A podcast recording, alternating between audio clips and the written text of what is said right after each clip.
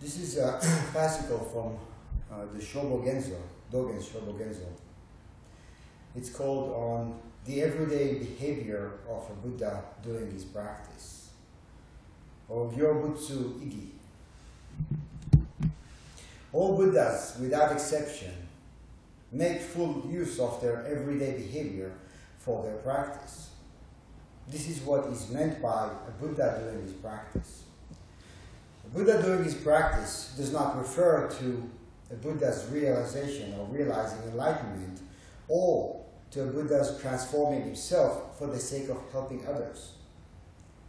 Nor does it refer to a Buddha as the embodiment of the Dharma or to a Buddha as others see him embodied. It is beyond the state of a Buddha at his initial realization or at his fundamental. And it is beyond the state of a Buddha in his inherent enlightenment or in his going beyond being enlightened. Keep in mind that Buddhas, being within the Buddha's way, do not go looking for realization. Becoming proficient in one's daily conduct whilst on the path towards Buddhahood is what is meant by a Buddha just doing his practice. Because this Buddha who is doing his practice manifests in all four modes of behavior, that is laying down, sitting, standing, walking, and in everything he does, he manifests these modes right out in the open. Before he speaks, he gives a hint of his spiritual activity, which is woven into whatever he does. This activity goes beyond time, beyond place, or beyond and beyond being a Buddha, or doing some practice. If you are not a Buddha doing your practice, you will not let go of your attachment to Buddha or your attachment to Dharma. And you will be grouped with those poor devils who deny that Buddha Dharma can be found within themselves. So, it's pretty clear. But is it is it practice? Do we practice it? Do we understand it in a way that manifests in our lives? So today we are we are going to engage in uh, a practice tradition called Mondo. And it's a, it's a time where each of you, us, gets an opportunity to pose a question, offer a few words of sharing experiences, and genuinely to explore deepening the practice through a dialogue, or to revolve the Dharma And it is done in a less formal way than Dharma encounter or um, Dokusan, for example, when you come in and you are pressed to express the koan. It is more along the lines of uh, discussion in order to revolve the Dharma. And it allows a little bit more room for verbal exploration with an understanding the limitations of verbal explorations.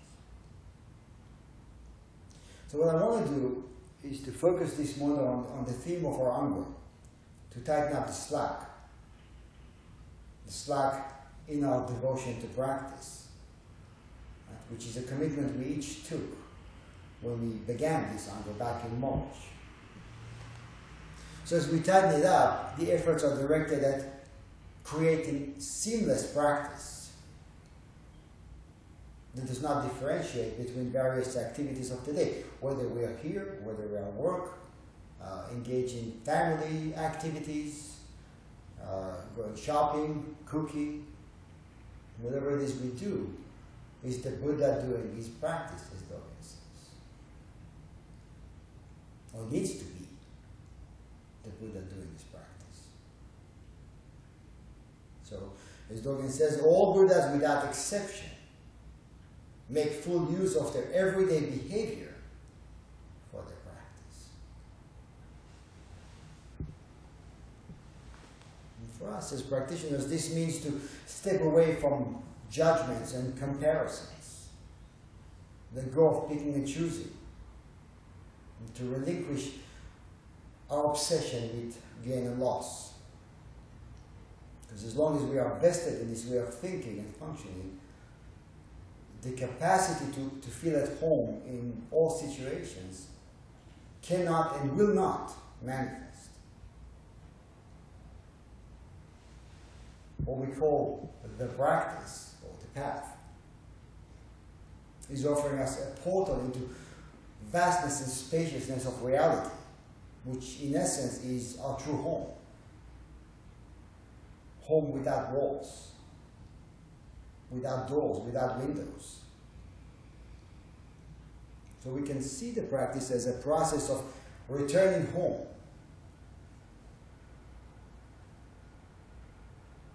But before we can return to our true home, we need to recognize the false home or the created. Now, returning here is, is synonymous with realizing, recognizing rather than going somewhere else or having an idea of going somewhere else. And we also have to open up the grasping hand that holds on to the made up home, the hand that builds walls, puts up a door on a hinge, and closes the shutters. And the grasping home, the grasping hand is uh, very sticky. Even when we open up the hand, it's not necessarily letting go. We can open it up and still look at it, and a lot of stuff is stuck on it, like glue. So, what is home? Is this home? Is what I do on moment by moment? Can it be? home? Can I find home wherever I am with whatever I do? I want to share that I recently heard, heard an interview with a guy who uh, some years ago dropped out of high school to start a rock band. And apparently he's now leading a world famous rock band. And uh, travels all around the world and have many records, CDs. And, uh, and what he was saying is that this fame happened very fast for him, and years into his uh, playing as a leading a rock band, they became very famous and, and started to travel all around the world. And he was fairly young at the time. And he said that while out there you're dealing with all these with the crowds and dealing with being away from home, he experienced at times a lot of anxiety, a lot of unrest. And all he wanted to do is just go back home and sit by the dining table, read the paper, have some coffee with his parents, and go out with his friends, and just go back to the familiar, to what he, go back to where he is comfortable. which means he, he had difficulty dealing with the unfamiliar, the new, the, the being away from what he knew or where he, where he felt comfortable. And he said he, he felt that he wanted to be comforted by just being in the house he grew up in. So what is it there? What is what is there at that place? Now we all have that place. Whether it's wanting to go back home to where we grew up in, or just wanting to go back home where we live. But we know where everything is. We open up the cabinet, we know that what we put there yesterday is still there today. We know that if we clean it, it's clean. If we don't clean it, it's not clean. Either way, it's ours. It smells familiar. What is this? What this guy is describing resembles how we often feel when we don't recognize that home is exactly where we are. And then that develops the urge to run away, to go back, to go somewhere else. But the Buddha Dharma is telling us to not obey that impulse. And to realize that our true home is exactly where we are at any given moment, which means that the practice has to happen exactly where we are. It's beyond preferences. It's beyond right and wrong. Beyond never means somewhere else. As a side note, beyond is never anywhere else. Beyond this place is in this place. Beyond this time is in this time. And that's difficult for us to grasp, to understand. Because beyond already creates a destination, an ideal or ideal circumstances, different circumstances than the ones we find ourselves in. And the Buddha taught that, not just taught that, but he also lived that. And as Dogen said, the Buddha dragged his whole being through the mud and water and went amidst the weeds that had sprouted up, never shrinking from giving voice to the Dharma. At any moment, he left everything. He let go of everything, including his family, and gave voice to the Dharma at any given moment. Can we do that? How do we do Layman Pang said, My daily activities are not unusual. I'm just naturally in harmony with them. Naturally in harmony with them. Grasping nothing, rejecting nothing. In every place, there is no hindrance, no conflict. My supernatural power and marvelous activity. Drawing water and chopping wood. It's a famous statement, famous saying, Layman Pang so, but for us, our, our everyday activities, supernatural powers, marvelous activities. Getting in the car, driving to the supermarket, going to work, folding laundry, doing the dishes, taking care of the kids. All their marvelous activities. Or do we see them as mundane activities? Chores we have to get through before we get to what we think is marvelous. What do we reject?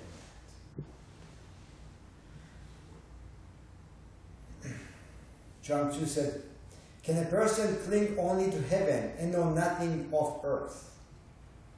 They are mutually corresponding. To know one is to know the other. To refuse one is to refuse both.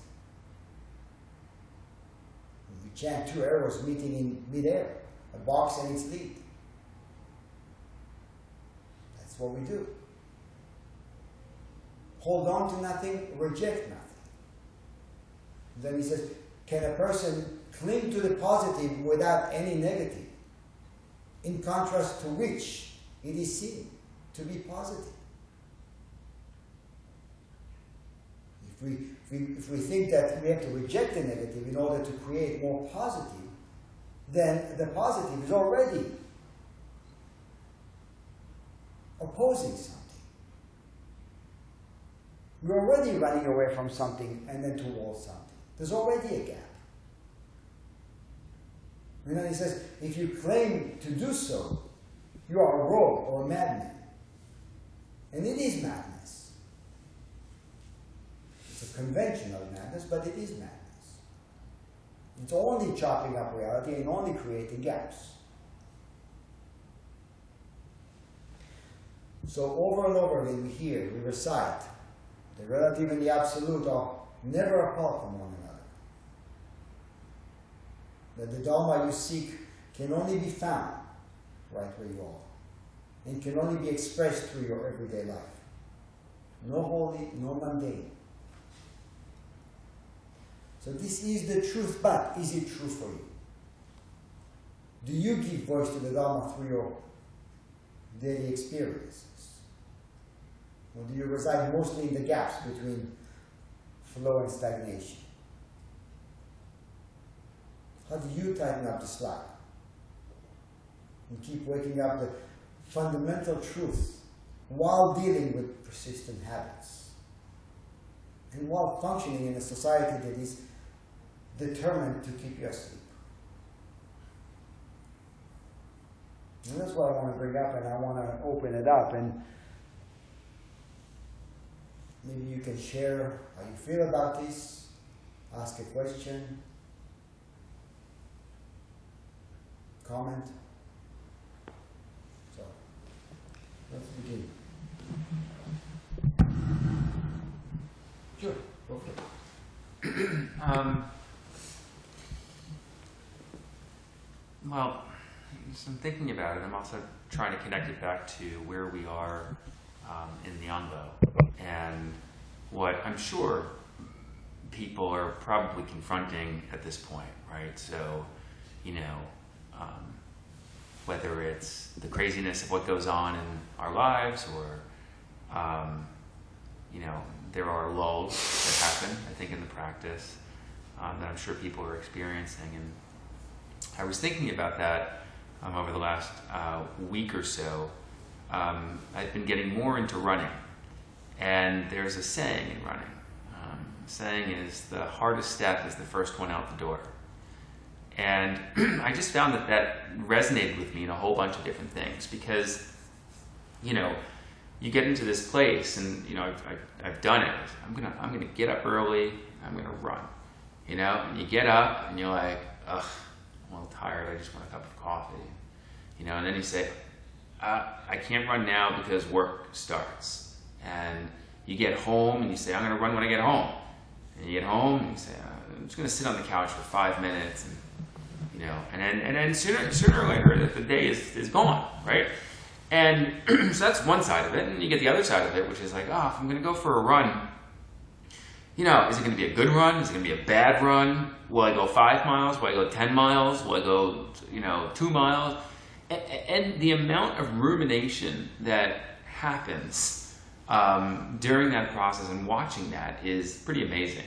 So I just kept telling myself, you know, first step out the door is the hardest one. And so I'm going to go and I'm going to see, you know, and I'm not going to try and analyze it or, um, you know, uh, plan beforehand what it's going to look like or what it's going to feel like.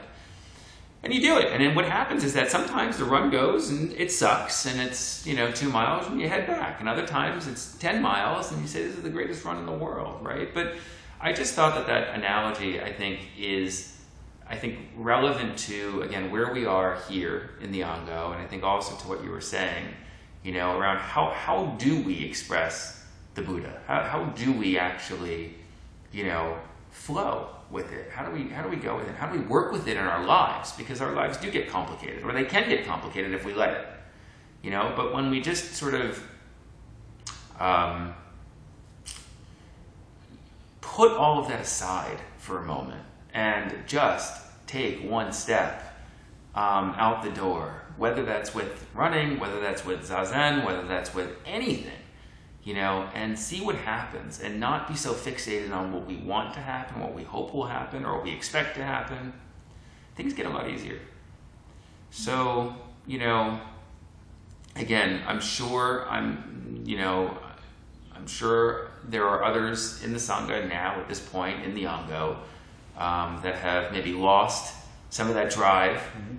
some of that initial excitement, some of that um, fire at the beginning, you know, and, and um, you know, to anybody who's feeling that way, myself included, um, you know, it's, it's, it's, a, it's an important reminder to just say, um, the first step out the door is usually the hardest. So just go. You know, and, and this is uh, is a very good point because especially now, kind of you know, meet Ango, hmm uh, it gets tough. It gets really difficult. But again, I want to go back to, to what Dogen said about the Buddha. He dragged his whole body, whole being through the mud and water. He went amidst the weeds that had sprouted up, and weeds sprout up. And what you're saying is exactly that. Those are the weeds that sprout up. They're bound to, to sprout. hmm There's no way to not deal to, have, to not have to deal with them. But then he said, you, never he never shrunk from giving voice to the Dharma hmm while in the weeds and in the mud. And that this is our this is his teaching. hmm hmm More so, I think, more so than uh, his patience, hmm his love. hmm hmm You know, and that's beautiful because if we can learn from that, if we can recognize, you know, what he did, we can do. Yep. Right? We can live in the mud, you know, amidst the, the weeds, hmm sprouting up, and still give voice to the Dharma. hmm hmm It's beautiful. I really resonate with what you were saying, actually, and um, in terms of comfort. I was really listening to the part where you were talking about where we feel comfortable, where this rock star felt comfortable Mhm. at home, and I was thinking, um, and I was being with that, and it was, it's like, it's not really home. The structure that we're comfortable with, it's it's our it's our habitual um, way of being, right? That we're comfortable with. I'm comfortable with sleeping late. I'm comfortable with, oh, my body has to be comfortable. I have to feel awake. I have to feel, and and I was thinking too. Um, ever since the session, I've been waking up at 5:30, hmm and I know there are people who wake up earlier than I do, um, but it really meant a lot to me to let go of that comfort of no, I'm going to sleep till 6:30 and then get ready in half an hour and go out the door. You know, um, I'm not going to listen to the voice that says, "Ah, just sleep a little bit more." You know, and no, I need rest. I need rest, and all those excuses that come out. And I was thinking, but I get up at 4:30 Yeah. during session. And how do I do that? And I function. Yeah. I function. I do. I get up. I do what I need to do. I go. I do the warm up with everybody. Um, I wake everybody up sometimes when I'm Jikido, you know, I, and I, um, I do it. I just do it. I get through the whole day until 10 o'clock in the evening, 10:30. Sometimes I don't get to sleep until 11:30 because I'm reading um, or I'm studying koans. Um, and it's just why not? When, You know, you get why am I up, listening? you see, you get fired up, but then what happens? And, and you know, and then the closing circle at the sesshin, you, you feel it, you feel it. There's a lot of fire, there's a lot of uh, momentum, but then a week or two after that, it dies down. But, but That's what our responsibility Yeah, absolutely, absolutely. And then what? But what I'm saying is that this time it was fired up, and then I I kept at it. Yeah. I said, why not? Why why am I going to give into this? You know, Yeah. uh, like it's hard to get up on a weekend, is my excuse, right? Sometimes it's hard to get up on a weekend. Oh, I don't want to do. I want a day, you know, where I don't have to do anything, you know, and and I know what's talking now. Yeah. It's that "Mm, I need to be comfortable. No, you know, but then you tell tell this being, this way of being, I don't have to be comfortable. You know, I can do that. I can get my foot out the door. That one step out the door, okay. Let's see what happens, you know? And and then it's either like you were saying, it's either, you know, it can be a great day, it can be a great whatever you're doing, right? Or it can be a really sucky one, but you know, you you got out the door, you did what you needed to do. Yeah. You know, you got up and you were determined. And I think that's what really struck me with what you were saying and what you were saying. You know, ho- home. This becomes home when we when we stop uh, wanting to be comfortable. When we when we don't compare comfort and discomfort. We, we, we associate home with comfort, Mhm. right? And then which means discomfort is not home. When we are we're not comfortable, we're not home. Mhm. And then we all run back to the, the comfort. But then when, when, we can, when we recognize that the discomfort is not wrong, going back to right and wrong, but discomfort is not wrong.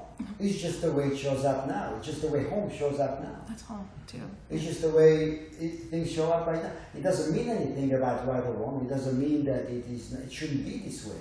It just means it's the way it shows up today. So, if and, and if we can recognize that, then and then not be so uh, hooked on I gotta I gotta be comfortable, or not give so much uh, clout to comfort, then this can become home. Then being tired is okay. Yeah. It's okay to be tired. It's not wrong to be tired. No, it's it's part of it.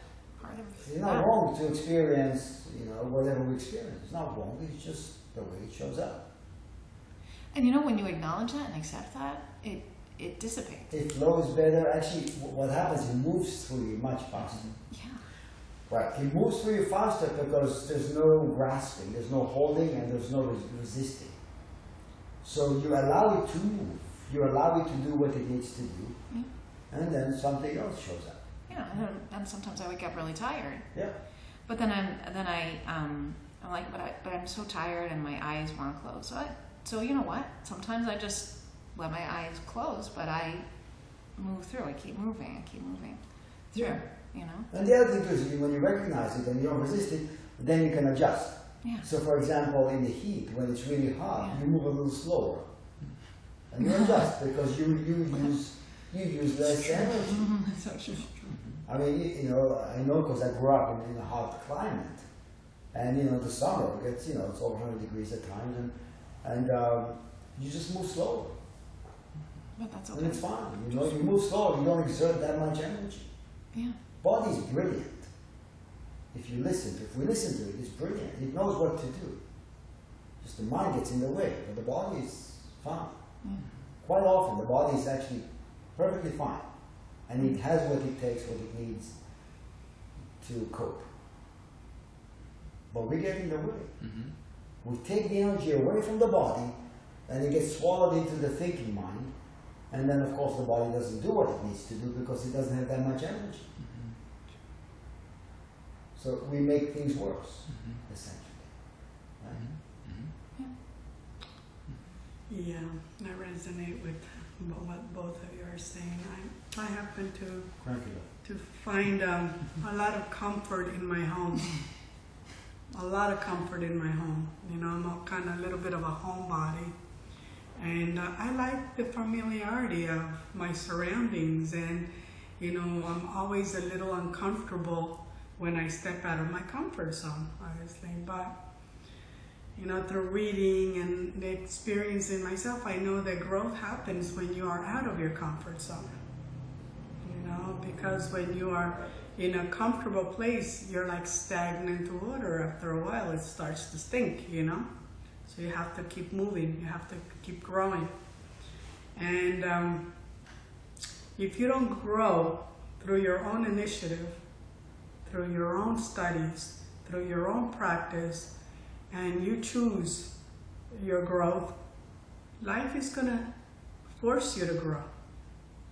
One way or another, something's going to happen that is going to force you to take the steps that you need to take to keep moving and to keep growing.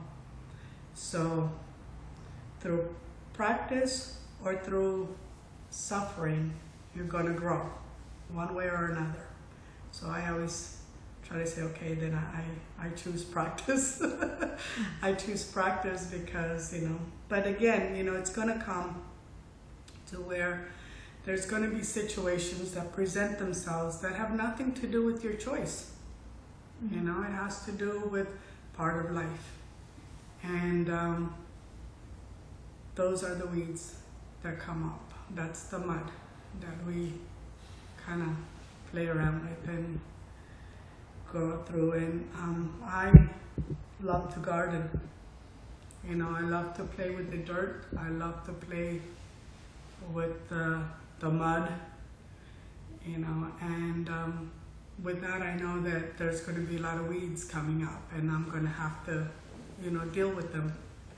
And um, that's where I'm at right now. And I, you know, I have some changes that happen at work, and they're they're not easy. They're tough, and you know, but that comfort of home that you were talking about when things happen and changes happen where it threatens your security in your mind or in your you know threatens your security or your home or whatever my practice has been a little bit preoccupied with trying to sort out some things. And you know here it is a, a change at work and i'm sitting in, in my cushion and i'm like you know my mind's creating me like all these stories that you know i'm on the street begging and homeless you know and i'm like i get off of my cushion thinking like okay in my home i'm safe.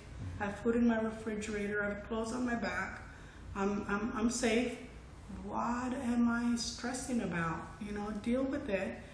Deal with what you know make the changes that you need to make. Adjust what you need to adjust. And and then keep moving forward. So yeah sometimes my practice has to do with with what is showing up on a daily basis and and trying to to um to let go of all those delusions all those stories and everything that the mind creates when you keep quiet.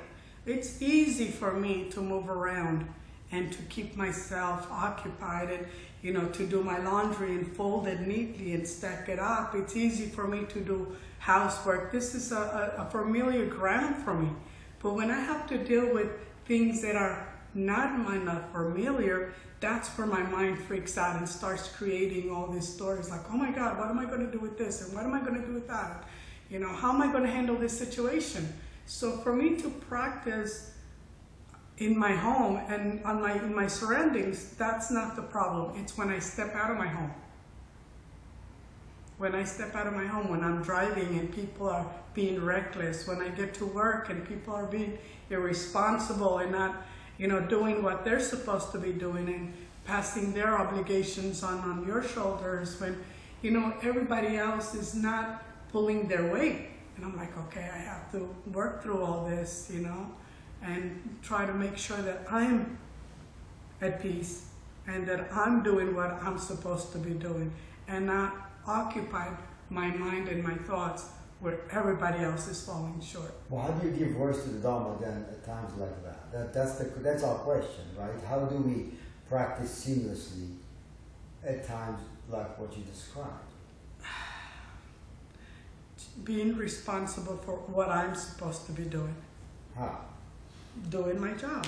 Being so being you say present. somebody cut you uh, off on the, is that what you said? Somebody cut you Yeah, off somebody cuts you, you're in, you know, puts your life in danger because they're being reckless, and you're like, you know, and your first, uh, your first initial is like to, to react, and you're like, So okay. what do you do? So how do you give voice? In, in that, what does it mean to give voice to the Dharma at that moment? Open my eyes, pay attention, Pay attention. pay Okay, attention. that's a good place to be. Pay attention, right? Pay attention. Uh, also, there is, you know, there is something in you that is maybe fear arises, right? Fear Yes. arises because somebody is, as you say, driving recklessly, right? So you pay attention, right? You open your eyes and uh, you you choose you choose what is rather than what you think about what is. Uh, you choose what is because what is represents what you need or shows you what you need to engage with, right?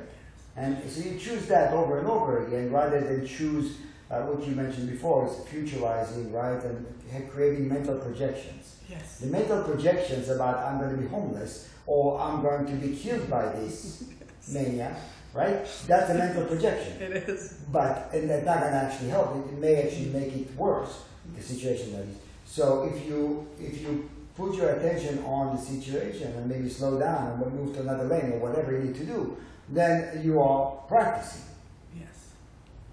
Right? You're practicing. It's not I got to chant Hatsuka. No. Pay attention. Pay At that moment, to give voice to the Dharma is to pay attention to that. Pay attention. Also, to see that as home. This is home. This guy is in my home. Not my home. This is home. He is home for me. Right? So this is home. Although I want to go close to my other home and close the door, Yeah. this is home. This is. It's also seeing, getting out of your comfort zone, and see- seeing yourself as separate from the other person. Right. You know, so sometimes, yeah, that happens to me all the time. I drive to Newark every day, and people are crazy, you know, and people are crazy everywhere though. Do you remember that Yeah. comment? How do you how do you uh, what do you do if the devil comes down uh, with the, with a car and uh, asks you to take a ride with him? Right? Remember that? Right. so so yeah, you know, it's uh, there are many sides. There are many sides of us in us. That we have many streams, and that are expressed, right? And and we mostly deal with those streams, right? Because we, we, we function within a society that you know that does not that rejects practice. It doesn't realize. It um, rejects practice. It rejects you recognizing that everybody is you, that you are everybody. It rejects that. Yes. Very Right? right. It rejects. It, it asks you to not see yourself in everybody. To separate. And you have to do what seems to be the opposite. Yeah, in terms of That's- seeing that's yourself tough. as yeah, it is It's hard. Very difficult. In terms of seeing yourself as the bodhisattva Yeah. too.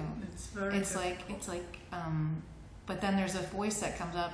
I don't know, in in I, it's the bodhisattva's voice that says, "No, take care of this one over there," you know, and you're taking care of yourself. So this guy wants to come in.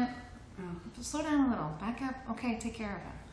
So instead of my initial reaction, I'm gonna curse him, you know. Right. Then I I um, I wish him well. I wish that he gets to his destination well, Mhm. and that helps me. You know, say okay, I'm okay. I just hope he gets to his destination safe. Yeah. You know, and because I don't know what's going on in his life, Yeah. I don't know what's causing him to be reckless. Yeah. I don't know if he just got news that, God forbid, somebody in his family got injured or ill and he's trying to get there in time. So instead of thinking that he's, you know, just being irresponsible, I'm thinking that there's got to be a reason that he is in such a hurry to get somewhere, other than what I think he's just being reckless. And and and I remember a time when I drove reckless. That I got you know news that something happened to one of my children in school, and I was trying to get to him, and I was going faster than I should. And I remember that moment, and I was like, okay, there you go. But you know, to give voice to the Dharma is to be moved by the Buddha Dharma, to be, uh, and that means to actually connect with it, right? To connect with it and to keep a connection. And I think this is why at the end of a sesshin, uh, the closing circle is it has this power. You feel it. It's palpable. You feel it. You feel what it feels like to actually be moved by the Dharma. You feel it. It's not something foreign. It's something very intimate, right? And then we lose that connection. We lose that connection, and then we connect with something else. See, it's not that we lose the connection; we just float around. We are obeying something, which this obeying that means driving recklessly or doing whatever, right? So then we have to okay, really. You know, what, am I? How do I find that trust again? How do I find that connection? I mean, of course, sitting, you know, or daily sitting is essential. And I see it, and I have to say, I see it a lot. When I talk to people, and people get it, they have clarity, and they lose it so quickly. So quickly. And then, oh, I lost my practice, I'm not sitting every day, you know, I don't know what to do, and I'm not, it's not just sitting, it's, it's a lot more than that. But um, I lost the momentum, and I'm back to old habits. I'm back to being moved by those impulses. Right? And I'm not giving voice to the Dharma. I'm giving voice to something else. We all trust something. Always. And we obey something. It's not that I'm not going to trust the Dharma, so the hell with everything. No, I'm obeying something. And that's the danger. Right? And that's why we have to keep our eyes peeled open. Yeah. So what he was saying about you wake up in the morning and you go and you like I'm gonna go sit and then you go grab a cup of coffee or Yeah. my, mine is a cup of tea Yeah. and then I'm like, all right, I'm gonna be sitting there and I'm gonna be listening to my stomach growl. So let me just grab something to eat. And then I said, well, while I'm sitting, let me just go do a load of clothes so that that way it'll get washed by the time I finish. And you know, before you know it, Yeah. I look at the time and I'm like, Yeah. wait a minute, the whole morning is gone already, and I, I, you know, and and and for years I've been waking up, and the first thing I do is I go turn on the tea kettle and make my cup of tea, you Yeah. know, and and and that's the problem is that you know to uh, change those routines and to change those it's very it's habitual it's Yeah. very difficult to break those habits you know but Yeah. I, I figure I was beating myself up because I was not waking up and doing it first thing in the morning. But I figure as long as I get it done before my, the day is over, Yeah. when when it when it fits in my schedule, when I feel right, when I'm pulled into it and say, okay, this is the time that I want to devote mm. to me, and and, and and that's how I've been doing it because I was kind of feeling bad that I was choosing to do other things rather than going in there first thing in the morning. But I'm like, I'm gonna sit there and I'm gonna go fall right asleep, you know, because I, I just I'm not quite awake yet, you mm-hmm. know. And I tried it a couple of times and it didn't feel right. And then now when I come home from work, you know, it's usually by 10:30, quarter to 11, I come home and then I'm relaxed. I don't have anywhere to go.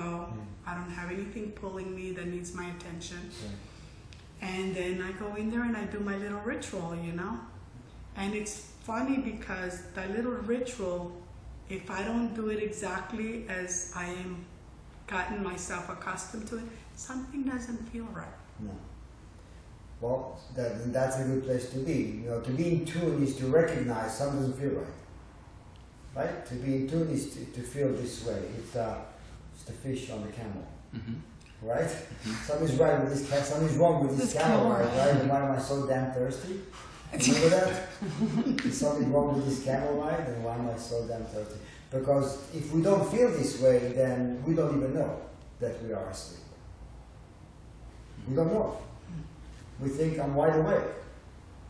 As many do, right? We do. We all feel this way. Until we realize, wait a minute, no. That's not. There is a different way to function. So, all right. It reminds me of driving. I mean, originally I used to, to say if I don't, anybody can do anything on the road as long as I don't have to hit the brakes for that.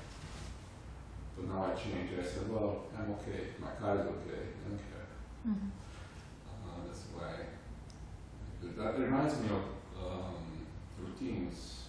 I was reading an article. Somebody, some architect, they built an apartment, and everything in the apartment is uneven. The floor is uneven. Every door has a different threshold, so sometimes you have to duck something to go like this to keep you probably on your toes because apparently you don't develop routines. I'm waiting for a launch just every day shifts. Did anybody buy this apartment? But I said it was built specifically to keep your mind sharp, yeah, Yeah. to be there. Otherwise, you're gonna hit things. But then the mind gets, you live there for a while, the mind gets used to that, That's and then why it I all said you need works. something shifts a little bit. Yeah. So often we don't know. Um, the other thing is about comfort and discomfort. If you don't think about it, yes, everything just melts. Uh, I'm trying to keep my morning Zen practice, but usually I do my exercise first. A lot of times I do my exercise and my mind goes, okay, I'm done, I have to do something else, and I, I forget lots of time. Mhm. So now I take myself into one and I put it next to me before I start my exercise Mhm. to say, no, you can't do that. So, so, so sitting becomes uh, part of something that is in front of you, and right, Yeah. right. So there So is something to to put it on, to put it on the tip of your nose, right? So that's one way to put it in front of you, so you don't lose sight of it, right? Because it's very easy to lose sight of it. yeah, you get distracted very Right. uh, Right, and you know, this is something we have to recognize. We get distracted very easily. You know, so we have to just live with it. We have to recognize it. We have to admit. I get distracted, and when I get distracted, I don't attend to what I want to attend. This is important for me, and I understand why it's important, so I'm going to attend to it, but I get distracted. And it helps to admit. Right, it helps to admit.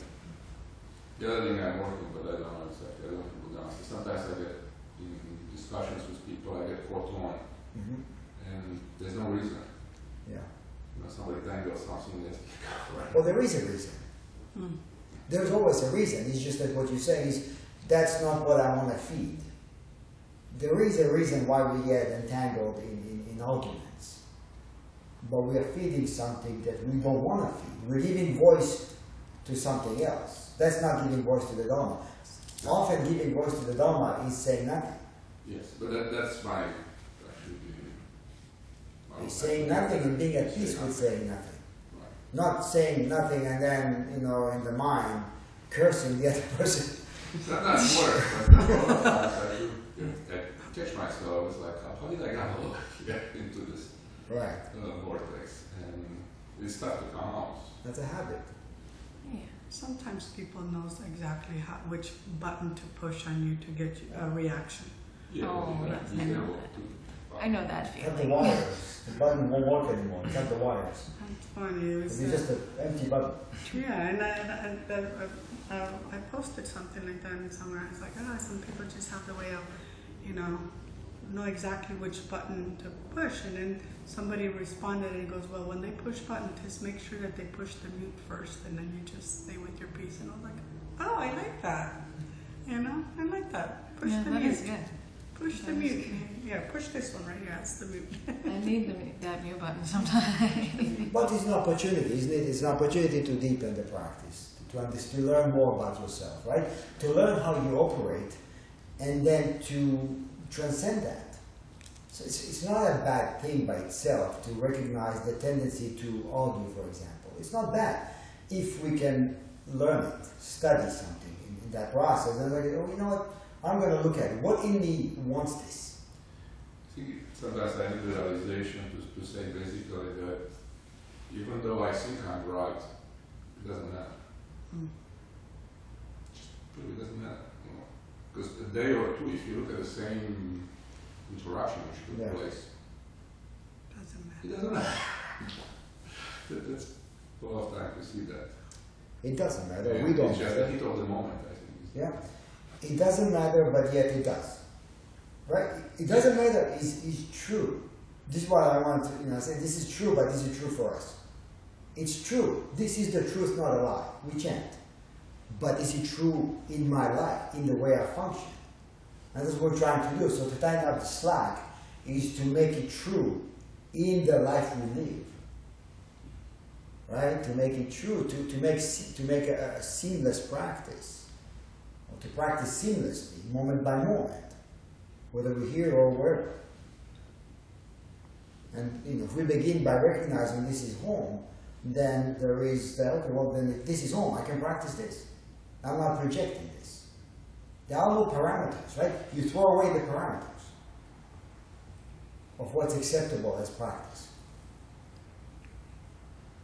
And everything. Yeah, so sometimes I think you, the idea of home, if all you have to say is that, can I go to sleep here? Hmm. If I have to. Hmm. Yeah. Okay.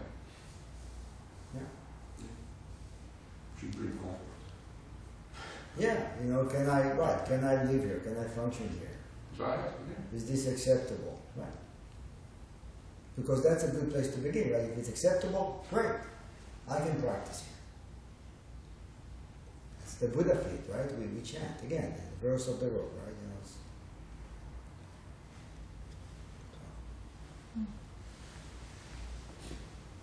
Um, yeah, to me, home is right now the uh, combination of the uh, Shoshin and, uh, well, original face we talk about sometimes.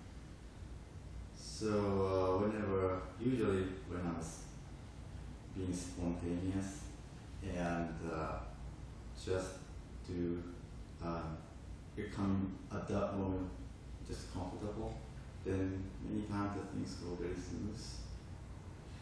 And uh, so I'm pretty comfortable with that. But also sometimes I start seeing other people's home and uh, original face too. Mhm.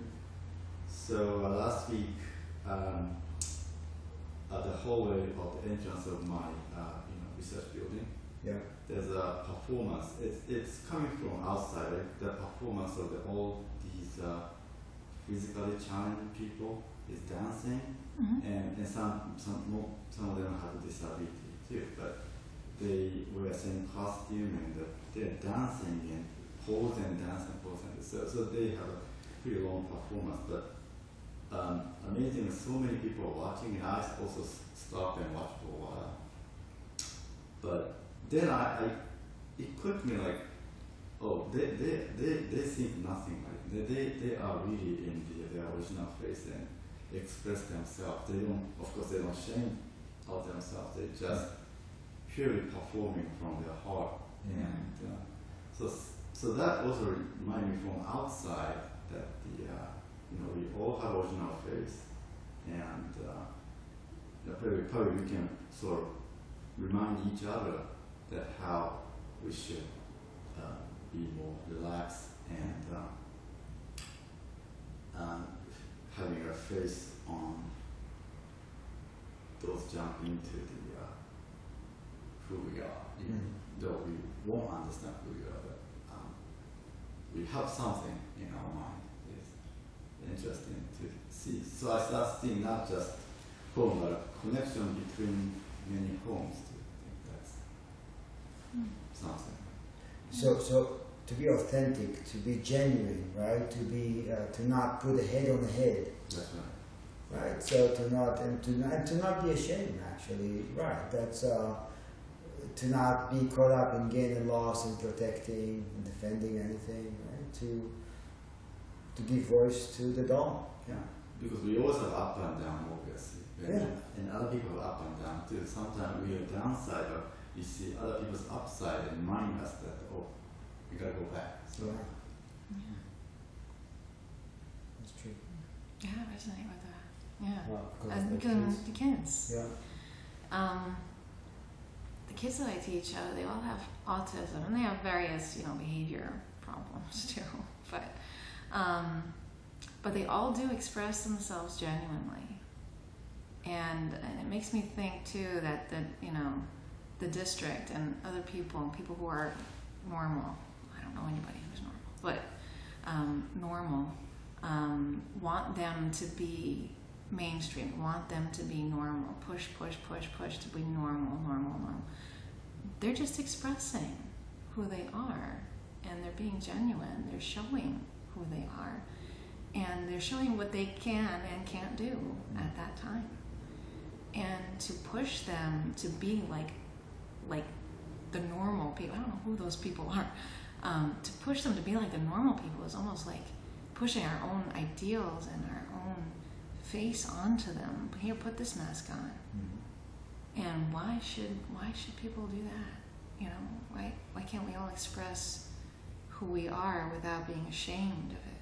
Well, because if I ask you to put a mask, I am uh, I'm uh, basically saying that I don't have to worry about taking my mask off. Exactly. You know, so that's it. Really is about that. I don't want to take the responsibility to remove the mask I'm putting on and then deal with what I need to deal with.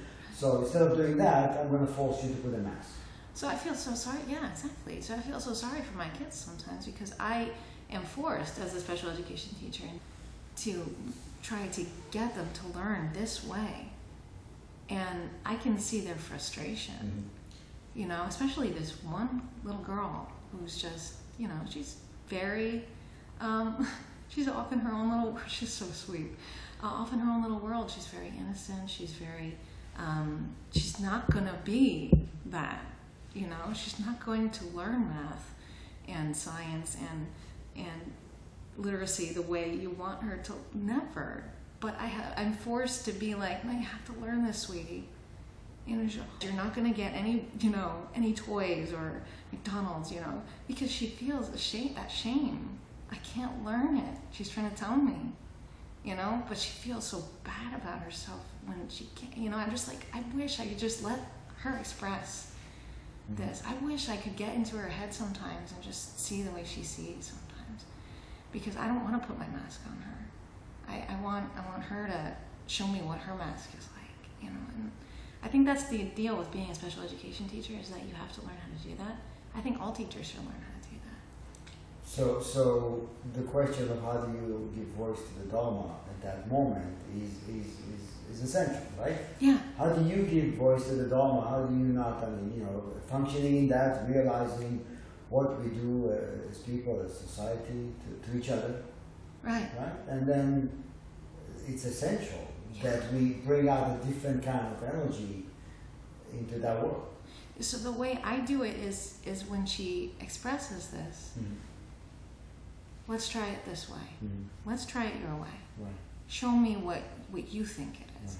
Also, she has this quirky thing where um, she'll say, "Say cheese balls," or "Say camera," or "Say say." She wants me to say these words, Mm. these these quirky little words, all of a sudden out of nowhere, and the other kids are like, "What?" and actually, we do say it. We say it. So we say it, and she's so happy, you know. But she's she, and she's so lost in her own little world. But you know, why should why should I she be lost in her own little world? Why can't I experience her world a little bit? You know. I mean, I think, you know, as time goes on, you know, as we grow up, we become more and more convinced that there is right or wrong, and we know what's right and we know what's wrong, and then uh, we, we, we live in that. But, you know, it's, it's so flexible, it's so open. It's how open that we, we make it when Yeah. we think about it. All directions, all the ten directions are wide open. But yet we refuse to see that, and, you know, as time goes on, we become more limited and more stagnant, uh, more heavy, less uh, we, have, we basically reduce the ability to flow freely and adjust and adapt based on situations. We walk around with a very uh, heavy set of rules and ideas about and boxes about everything. Because that's home. Yeah. And that becomes home for us. Yeah. So we, we have to wrap it up. Um, but anybody wants to? Any Yeah, other? I'm just raising the, my mind the question, you know, how do you keep the balance between being natural, being yourself, and don't having to care about uh, doing things because other people care how you look when you do those things, or and versus functioning in a society. Do you need a balance? What, is, Yeah. what, what does it mean? What, what does it mean to balance what and what? Between being natural, being yourself, and functioning in, in a organization. You can't be yourself society. in the organization. Well, I mean, that's a question. That's a question. Maybe Katie can can uh, say a few words about that briefly, short about that, because I think what you are talking about is what you experience at work, right? You know, because there are responsibilities that you have to. In a way, you have to kind of quote unquote play the game to a certain extent, and yet be free while you play the game. Yeah, I mean, I think I think the more the more experience you have with it, though, you start to learn how to um, express yourself in a situation. There are skillful means, Mhm. right? There are there are ways that we adjust. There are ways that we adapt, um, that we work with others. But um, but fundamentally, it's still an expression of yourself, Right. right? And and when when you lose that, actually, it, it becomes much more difficult, right? So you know, sometimes when we hold back in a way, right, because we don't want to say something because of the way that it might appear or the way that it might react, you know, that sometimes ends up being a more difficult situation. Now, there are skillful means. There are ways to work with it and work with others, but you know, I just just listening to all this whole thing, I, I just I just think about okay, there are all these different situations that come up in life in which we're dealing with others, but really, what's required, I think, and what's needed is how do we tend to our own practice? How do we keep bringing it back? Because once we lose that sense of connection, right, to, to that, everything else becomes much more convoluted and complicated. And, you know, it's, it's like, you know, I, I was thinking about this analogy of a, a triage, right? You know, it's funny, right? So, you know, hospitals, doctors during the most, um, the, the, the biggest crises that are out there, they have this ability to sort out what needs the most attention and what doesn't. How do we prioritize, right? How, how do we think about that? And, you know, there are times, and I'll say it, even in my own life, where the, the triage is totally wrong, right? It's, it's, I'm worried about all these other things that really are not what is most required. It's not what's most critical, right? And and we have to get to this sort of goes back to what you were saying Tadiki, around around the you know the routine, right? Establishing a routine that prioritizes, you know, what is in most need of help, right? And getting back to that, you know, making that the priority, and then all of a sudden the zazen or whatever it is doesn't become a secondary thing or a tertiary thing. It becomes what is most required. So I don't know. I find that just listening or just thinking about that analogy of a triage and thinking about what what is in most need of help and tending to that first is is you know just essential. Yeah. And that's uh, and this is what we have to we have to actually uh, conclude with that because this is you know again and again how do I give voice to the Dharma and what does it take for me to even know what it means to give voice to the Dharma, right? And that means tapping into, and this is what I felt. And I'm going to go back to Sesshin. That's why I felt at the end of Sesshin that we actually we we cultivate, we raised that level. I felt it. Everybody that was there uh, felt it right? And, and then, uh, but then we felt it, and also we feel differently. Mm-hmm. So we know that that's what happens. We know that we lose that momentum, we lose touch with, and it's not again, it's not wrong. It's just that that's how we are, which means we have to do what we have to do, what, they, what, what we need to do in order to establish that connection again and again, mm-hmm. and recognize that this is endless. Mm-hmm. We're never going to get to a point that we don't have to keep keep tending to that and it's fine. Mm-hmm. It's okay. It's okay to keep going back to uh, tightening it up. Mm-hmm. Because if we don't tighten it up uh, through volition, then the tendency is to become loose. Mm-hmm. That's the tendency, to become loose. So we keep tightening it up. That's called maintenance.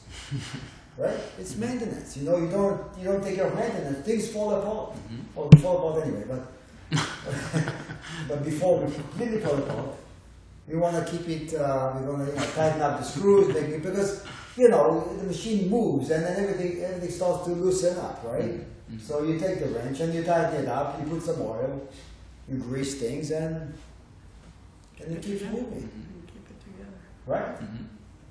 If you need to, you know, change a part or two once in a while. So, uh, yeah, Filling is, it is good at that. these days. But you have to keep filling it up. You keep, you have Yeah. to keep right. You have to, you have to have the right nourishment, right-? So otherwise, you're nurturing yourself with the wrong food, and then what happens? Get indigestion. So, yeah. So we have to. I just want to finish with a quote that I, I used at the beginning of the Ango from the Buddha. He said, "All thoughts and things are beyond arising, and all thoughts and things are beyond decay." And uh, and it's important to remember that you know, there are many thoughts floating around, and we believe some, and we, we, we don't believe others. All those thoughts are beyond, as he says, arising, and all those thoughts are beyond decay. So, in that, with that, we have to work with what shows up, and not give it, not give it what it doesn't have, basically. Not give it that validity. So uh, that should be the message for those who are not here with us today and uh, are listening or will listen to this talk or to this mondo. And uh, we have to keep tending to the practice, no matter what, at all situations, at all times, seamlessly.